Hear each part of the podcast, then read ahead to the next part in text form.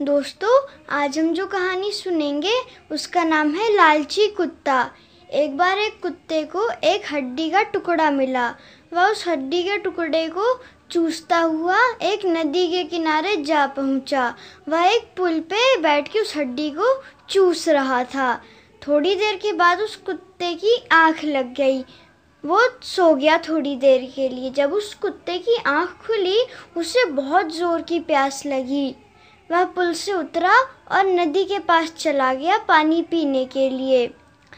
उसके मुँह में तो हड्डी थी, इसलिए उसने जैसे ही अपना मुँह नदी के नीचे घुसाया पानी पीने के लिए, उसे अपनी ही छाया दिखाई पड़ी। उसको लगा कि अच्छा नदी में कोई और भी कुत्ता है जिसके मुँह में हड्डी है। अगर मैं इसकी हड्डी छीन लूँ, फिर तो मेरे पास दो दो हड्डी हो जाएँगी। फिर मैं दो हड्डियों को काफ़ी चाव से चूसूँगा। उसने जैसे उस कुत्ते पे भौंकने के लिए अपना मुँह खोला, उसकी अपनी हड्डी भी नदी में गिर गई। तो दोस्तों, इस कहानी से हमें क्या शिक्षा मिलती है कि हमें कभी भी लालच नहीं दिखाना चाहिए।